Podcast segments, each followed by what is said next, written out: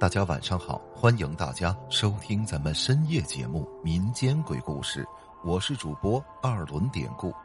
今天咱们要讲的这个故事名字就叫“停电以后”。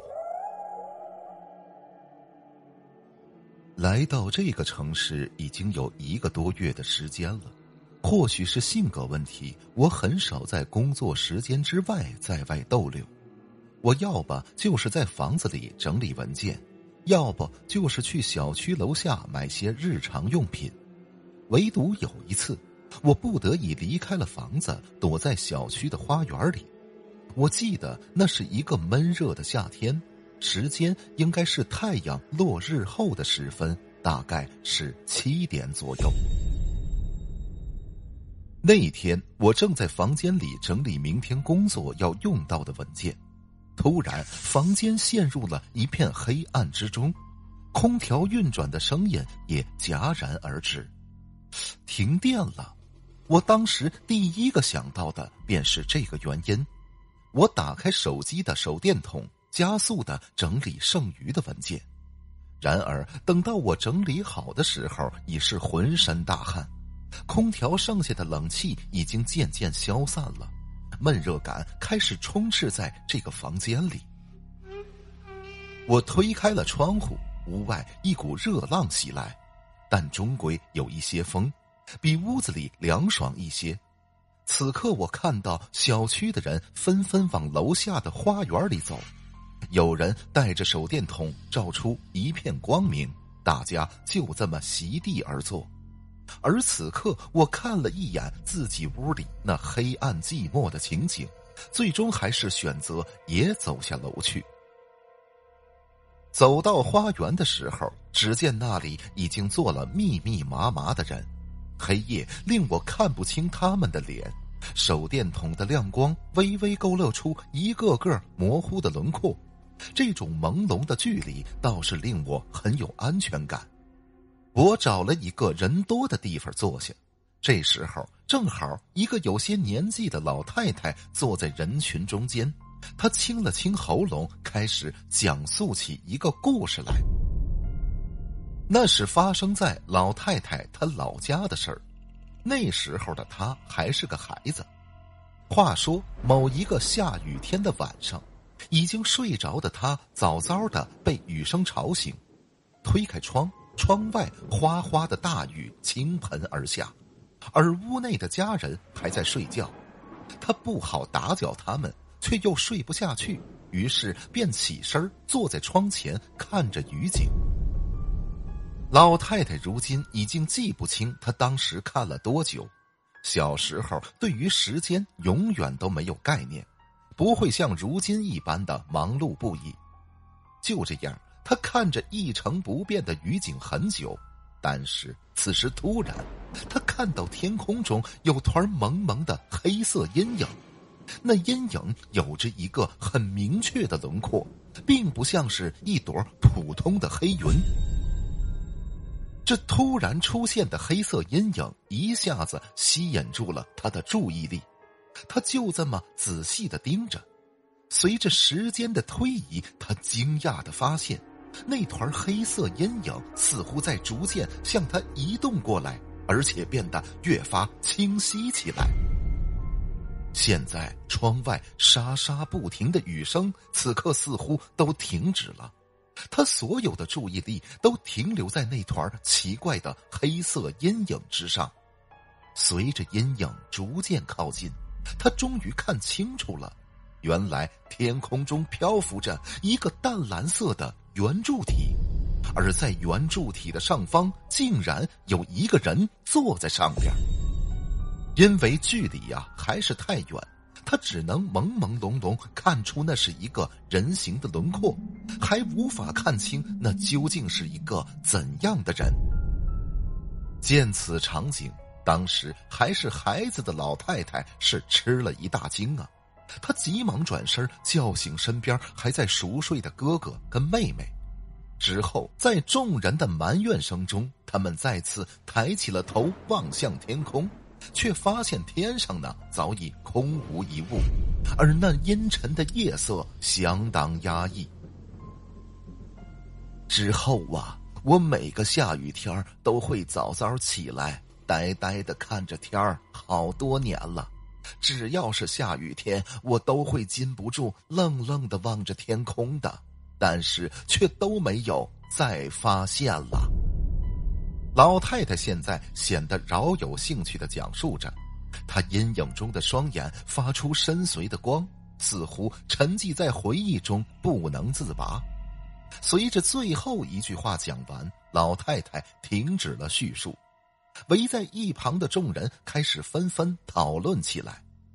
突然，一个声音悠悠传了出来：“我小时候也遇到过奇怪的事情。”众人一听，循声望去，说话的是一个约莫二十岁的姑娘。姑娘在众人的注视下有些不自在。但她想要说出故事的欲望还是战胜了一切。他清了清嗓子之后，清脆的声音如流水般传了过来。那是发生在他大约五六岁时候的事儿。当时她还是个小女孩，她老家在农村，每天早上都会有很多女人早早起床，扛着衣服呢去河里洗。那时候的她跟父母睡在一块儿。母亲去河边洗衣服的时候，他也会经常跟着。记得那是夏季的清晨，母亲整理好衣服，推开门的时候，他看到门外是大雾弥漫。小时候的他特别喜欢大雾天因为走在其中就好像是去到了另一个世界，显得特别神秘。于是那天见起雾了，他没有跟母亲一块儿去洗衣服。而是自己坐在自家门口玩母亲临走的时候还嘱咐他啊，只能在门口玩，不能走远。说完之后，母亲便离开了。之后呢，就是剩他一个人独自玩耍着。就如此，在门口玩了一会儿之后啊，他感到有些无聊。大雾的天气里，无法分辨当时的时间。他起身想在家附近的小巷子里逛逛。然而，就在这个时候，他忽然看到，在小巷里有一个长得很矮的小孩看着差不多只有到他膝盖的高度。再仔细看，那个小孩不应该说那个类似小孩的东西，有着雪一般洁白的皮肤，此刻就好像跟周围的雾气仿佛连为了一体。那个东西的五官，因为时间太过久远，已经在记忆里模糊了。只是印象最深的是，那个东西有着很长很长的指甲，几乎有他一半身躯那么长。当时他们就那样对视了很久，那东西似乎愣愣的发呆了一会儿，接着他就转身跑进了巷子深处，被浓雾覆盖了。见此情形，当时单纯的女孩赶紧追了上去，隐隐看到浓雾中还是有一个淡淡的影子，在巷子里呢快速移动着，那就像一只猫一般。女孩追了很久很久，直到那东西跑出了巷子，爬上了一间破旧的青瓦房的屋顶，之后那东西在屋顶上对视着女孩。眼睛里竟然还散发出淡绿色的光芒，大约有个一分来钟，那东西快速爬到屋顶的另一边，然后就消失在了女孩的视野之中。后边不论女孩怎么找，都再也找不到那东西的身影。随即不久后，阳光划破浓雾，雾气开始消散。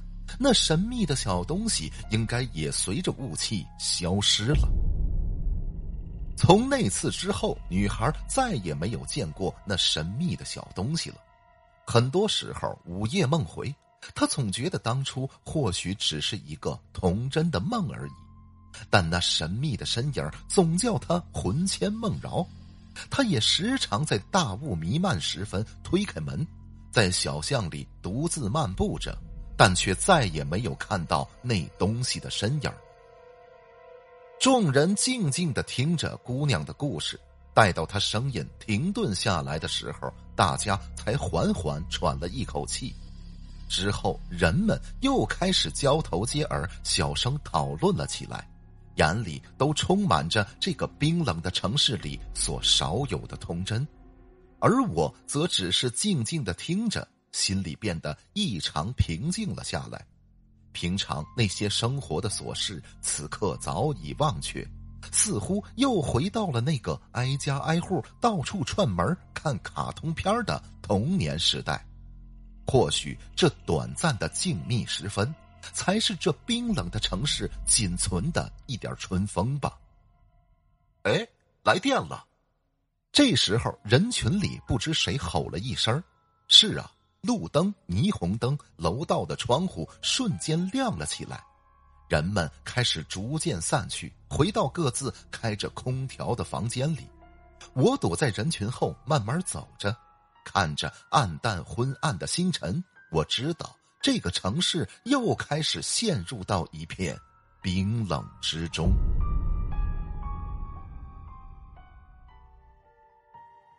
好了，今天的这个小故事咱们就讲到这儿了。还是希望大家能通过订阅、点赞、转发、评论本专辑来支持一下咱们节目。分享故事、进群聊天，您都可以加 PPT 五九二八八。节目最后，典故再次感谢您收听咱们民间鬼故事。那朋友们，咱们就下集再见。